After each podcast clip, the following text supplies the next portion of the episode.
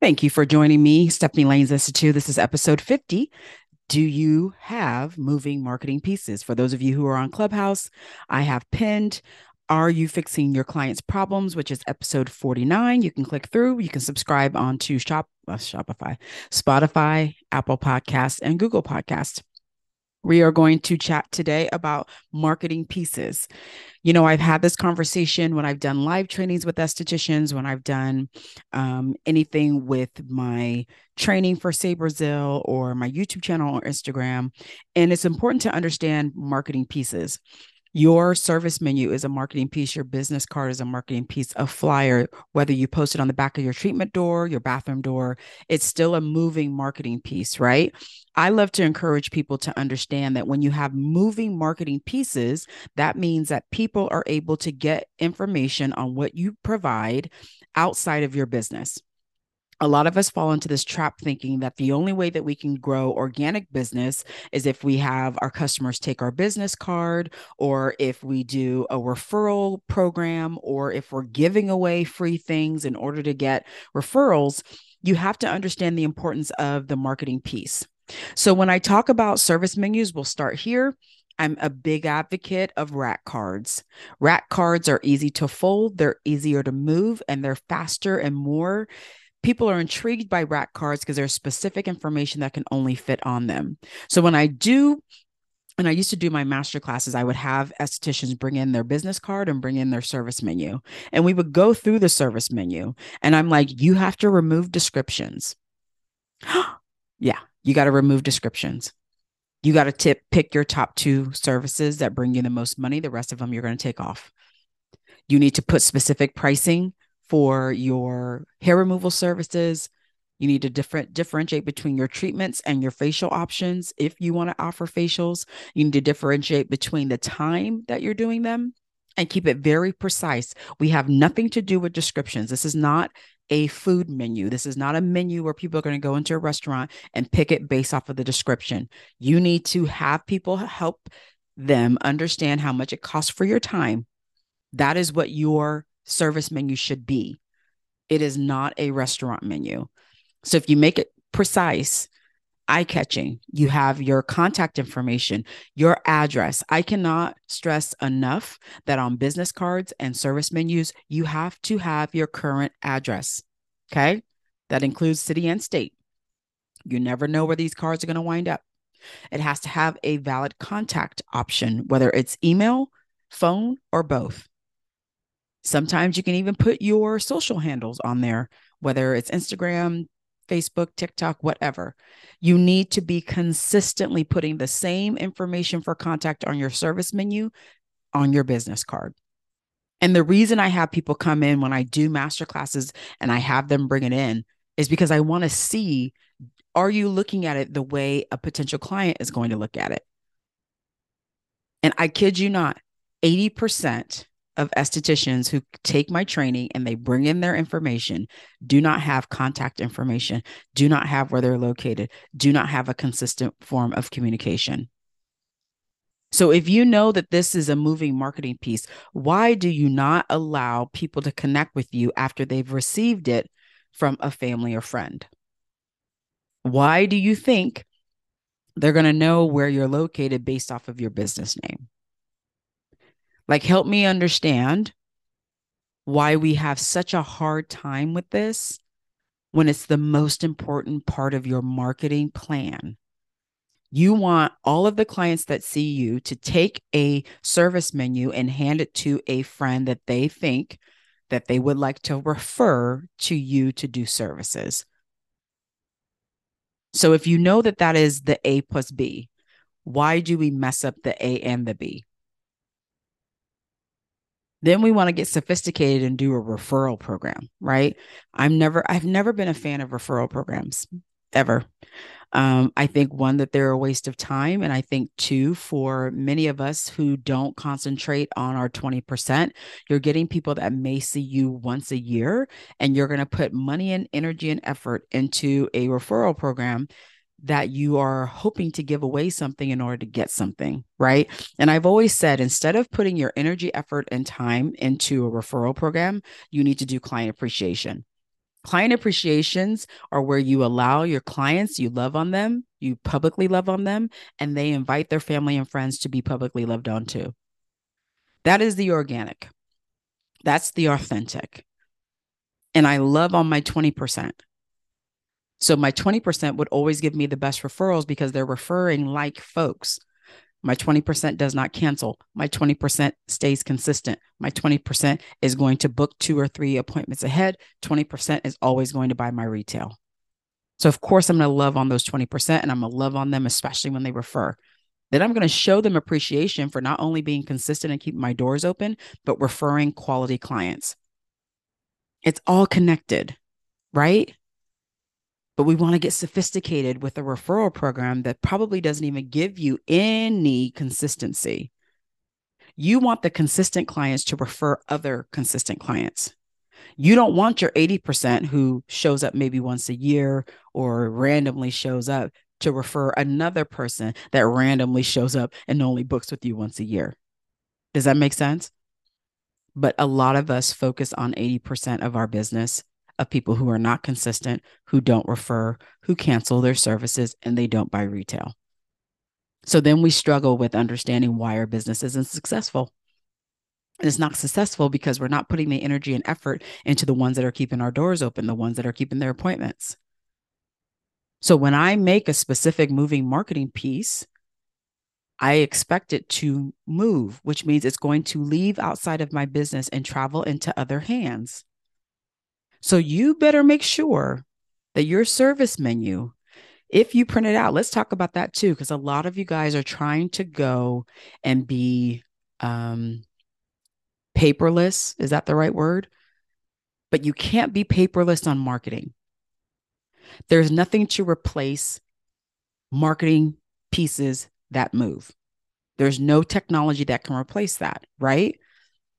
So, those of you who are trying to go paperless and everything is whether you scan a QR code or you text something else, not everybody is going to use that technology to refer business to you. Why do we go away from what has been working, what has worked, and what has proof in the pudding? We then try to get sophisticated with our business card and have them thick and nice and soft or and I always say simple is easy. Business cards fit into wallets, business cards fit into pockets, business card fits into purses. Like business cards are something that is still available. We do have people that are going to more e business cards, but there's nothing like a business card that has traveled through the hands of people and gotten to that amazing client. Like some things in our industry, we should never do away with thinking that we're doing it in hopes of pushing everyone to paperless or you know, I never understood this philosophy either. Business cards are still being passed out today, but I want that business card to not only leave my brick and mortar, I want it to travel to all kinds of people. And when it's traveling, it's keeping all of my information to be contacted. And I love the business cards on the back that actually say what you do. I don't like the ones on the back that just have a logo and no one understands what the logo is. Or you have a business name where no one knows that you do skincare services or hair removal. Like it's so complicated, it's not simple. I love the ones that list out the services on the back. Say who you are on the front, where you're located, how to contact you. Keep it simple because that's going to move. It, you want it to leave your brick and mortar and go out to the potential clients. That's how you want your business to grow organically. Then, when you throw that or client appreciation, oh, everything you have in there is moving. Business cards are being grabbed, service menus are being grabbed, clients are bringing their besties and they're making appointments with you. That's the whole purpose of making sure you always have moving marketing pieces. But a lot of us lose sight of that because we don't have a plan. So not only do we not market consistently, we don't have a marketing plan. We don't know who our clientele is. We don't know who um, is our 20% or our 80%. We don't understand our market. We don't understand that we have not niched down instead of being a jack of all trades and master of nothing. Like we have no plan. So marketing takes a back seat to a lot of things, even though it should be on the front seat with you. I often ask this question, especially when I get people that come to my business, the storefront, and they're always, "Oh, I'm getting ready to go and open my own business. I'm going to read a, you know, rent a studio suite or rent something or whatever." And I was like, "Oh, okay, well, good. So you've you you have a plan, like you've thought out exactly how you are going to work the business, because because your business you're you're going to work it." Probably going to work it for a few years. So do you have some kind of plan or what do you, you know, what do you have in mind? well, you know, I worked at a salon or I worked at a business and I'm thinking some clients are going to come. And I hate to be the bubble and bearer of bad news. They're not coming. They're loyal to the business, not you. So let's start again. Why would someone be compelled to come to you? Why would I walk into your treatment room and get a service with you? Can you convey that in marketing? Can you have people understand what you offer? Can you be the problem solver? And if you're their problem solver, can you tell other people that you can solve their problems too? And then I get the deer in headlights like, what do you mean? Uh, this is what our business is it's relationships and it's fixing problems. So if you're heading into business thinking that you're going to go get this thing and these people are going to be lining up at your door waiting for you to happen, it's, it's not going to happen.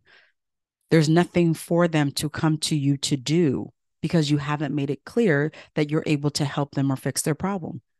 You're not open to making a relationship in order to fix their problem. And here's the thing our business is relationship driven. And I love to help people understand this, especially in our industry. This is relationship driven. Clients return when they feel they're forming a relationship with you. But if you don't provide them the opportunity to build a relationship with you, they're going to be over there in the 80% and they're only going to show up when they have a problem and they need you to fix it, or they just want to show up once. It's not going to be a priority, right? I never forget old school. I had a sandwich board out in front of my um, my location. I had flyers attached to the sandwich board so people could pick it up and they were always empty and I was so happy. I would I had very beautiful, beautiful service menu um, that explained everything where I was at. It had a little bio of me. I mean, I just loved my service menu. I mean, absolutely loved my service menu. But I made it so that I wanted people to take it with them. I always wanted people to take it with them. I always wanted them to take my business card. And I find it so strange when I have the opportunity to look at service menus. I'm kind of like, well, what is this? If here's the thing, and I've been an esthetician almost 20 years. If I can't understand what it's saying, can you imagine what your potential client is thinking?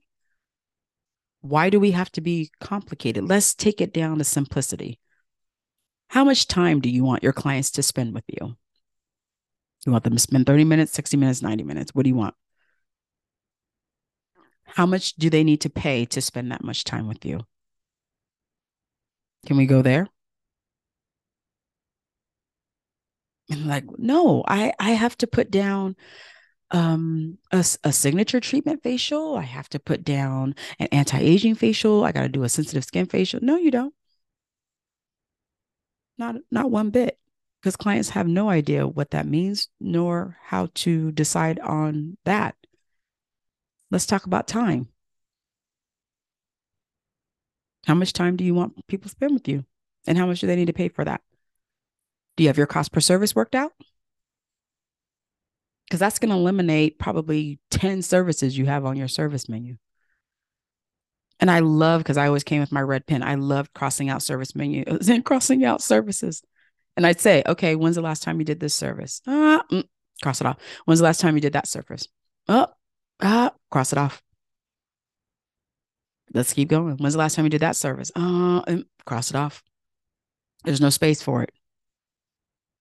You're offering things that people are not even doing services with you. Take it off. If majority of your money is built on these two services, these two stay. The rest of them are gone. If these are the two hair removal services that you make most of your money on, take the rest off. Oh my goodness. I'll have nothing on there. You'll have plenty on there. Let's start with where you're located. Let's turn it over. Where you're located. What's your cancellation policy?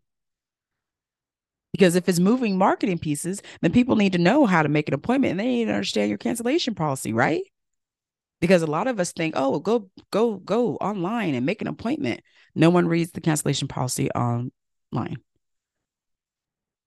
So if your marketing pieces are always moving, then why not, once they're introduced to your business, have that information right there in black and white? What's wrong with that? Oh, okay. Yeah.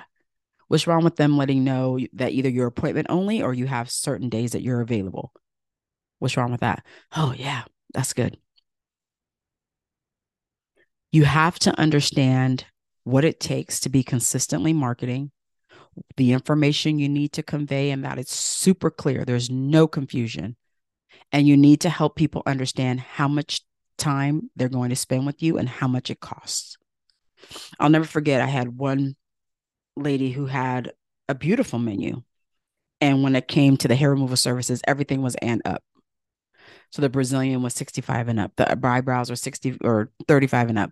And the legs were, you know, 90 and up. And I kept saying, why are we having all these up signs? Where are we going? And so she's like, well, no, because you know, sometimes people come in and I may have to take longer, or so I have to do the and up. I said, so people really just don't know how much they're going to be charged with you, right? Yeah. Okay. So is the and up a part of your cost per service? Have you done the cost per service to determine the numbers that you're putting here on the service menu? Well, no, and you all know me i roll with angela green she's always at all my master classes and my events. So i had angela get up there and plug in the numbers and said oh yeah you didn't do a cost per service for this. So you're hoping your and up is going to cover everything that you should be covering in the service but it's not. So let's put the actual number. So are we going to be basing this on time? Because that's what you should. So if it's going to take you 30 minutes or 45 minutes to do a full leg, then we need to charge for that amount of time. Your hourly rate needs to be in there. You need to cover the cost of the product you're using, and then you need to cover the cost of your overhead. So let's actually do it by the number and not do the and up. Because I asked her, Does your clients like the and up? She's all, Not really. And sometimes I don't remember what I charged the client the week before, and then I'll do a different number, and then I get into argument. And I said, But why? One, that's ruining your relationship with them. And two, it's unnecessary. So let's remove all of the and ups. Well, what if I get a plus size? Uh, what if you get a plus size? Well, it needs to be an and up. No, you need to charge for your time, ma'am. And then, you know, they would have the moment of, oh, I just can't believe that, you know, I've I've been under under I just I thought the and up would be accepted more. I said people want to know exactly what they're spending with you. There there should never be confusion. The and up is confusing. She's like, "Okay. All right, I'm going to take it off." And it's so funny because I always hear from them all years later. I'm doing so well. I'm increasing my hourly rate every year. I'm still using the cost per service. And it's like, here's the thing, once you have your foundation, you can continue to go up and there's no resistance anymore. You got to charge for your time. But that marketing piece, which was your service menu, is where it starts. Whether it's on a website or it's on a piece of paper that has traveled, it's clear. And so many of us when we create our service menu, we're looking at other businesses, not taking into account that other businesses really have nothing to do with your business. And I've said this for a long time. That's one thing I really never did. I was never really interested in what other people were pricing or what they were doing or anything like that. I mean, uh, we always wish, you know, them well, but to use that in a comparison, it really just didn't, it never benefited me because I started off that way because that's what everyone told me to do. You know, well, you're in this area. This is the average cost. So you should go with the highest and then you go to the lowest and then you pick the middle. Yeah, no, that didn't work. That didn't work because I was always undercutting myself. I didn't understand what I had committed to, whether it was a facial treatment or skincare treatment or whether it was a hair removal service. It did not cover what it needed to cover, right? So when I went from $65 facial to 85 to 125 to 250, right? It kept into account my hourly rate every time. And I always started off my services based off of what I was going to be paid hourly. It was what I was commanding. So I think for a lot of us, when we start looking at one, our service menu, what we're charging, especially when we do an overhaul, right? When we change it, we start understanding the more important things about our business that we need to make sure everyone is clear about, whether it's your cancellation policy, whether it's how you book or how you communicate, like all of that needs to be very clear. Everything has to match the website, has to match your service menu, has to match your business card. Your website is a marketing piece. Your service menu is a marketing piece. Your business card is a marketing piece. You may be promoting a new service. You may be promoting a new product. You may have a private group. Those are all marketing pieces, right? So they should always be working together. And I think for the bigger problem that many of you have is that you don't understand that you don't have consistent marketing, you don't have consistent marketing pieces, and you haven't utilized all of the marketing as best as you could. So, when it comes to understanding why your marketing pieces are very important, it's kind of pushed to the side. We'll prioritize our website because that's where we are pushing people to go and book with us, right? And to be honest, the services that I get, I don't even book online. Like like the relationships that I've built with with therapists and what I've built with um, practitioners, I really don't book online. I try to book while I'm still there. Um, I like to book two and three uh, appointments out to make sure it's on my calendar, so I give it time the way I should and again i've been going to the same therapist so you know there's a relationship there. So they expect when we you know check out at the end of the day and we're double checking to make sure we have all our appointments set they're going to be set two and three appointments out right?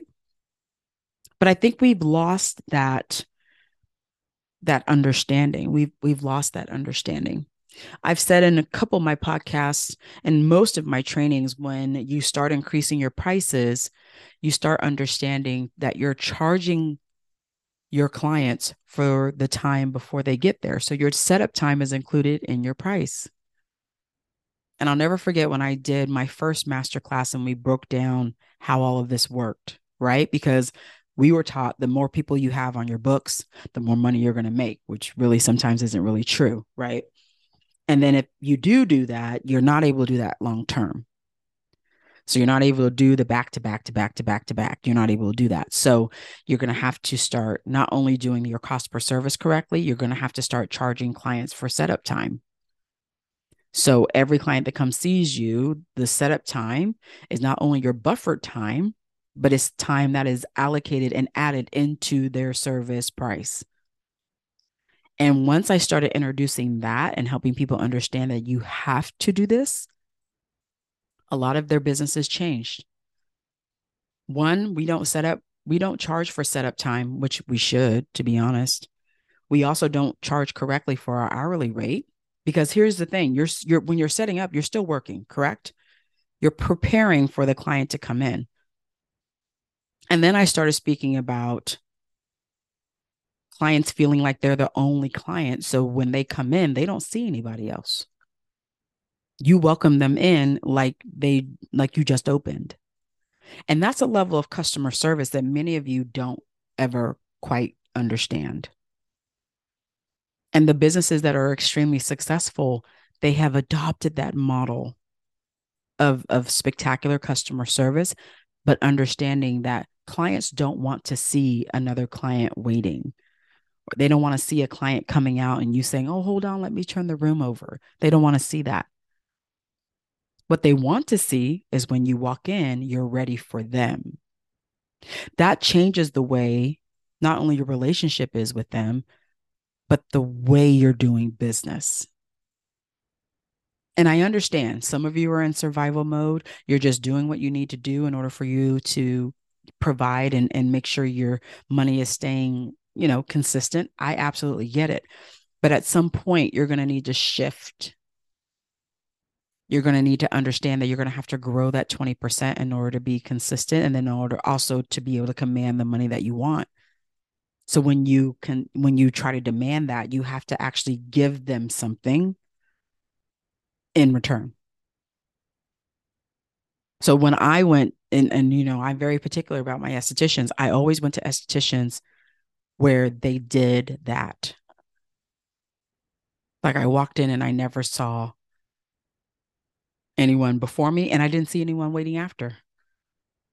They had it down. So I felt like I'm the only one. And I love that because not only did I do that, but I also wanted to go to other estheticians who understood that importance as well. So when you get to that level of customer service, now there's no argument over setup time. There's no argument over how much a service costs. There's no argument over your cost per service or the prices are increases. There's there's no argument anymore, right?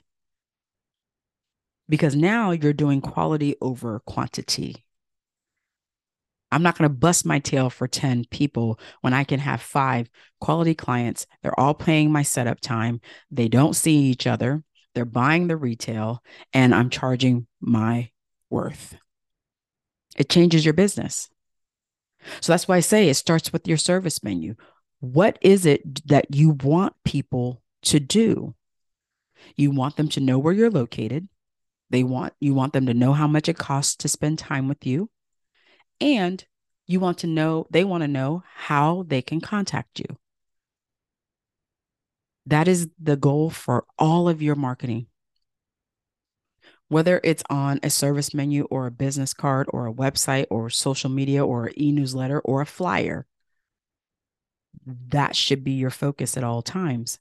So, if that is your focus at all times, then now your goal is to make sure that there's moving. It is leaving your business. And I would always tell them in my mentoring group if you are constantly replacing your business cards and your service menus, it's a good thing. Do not complain.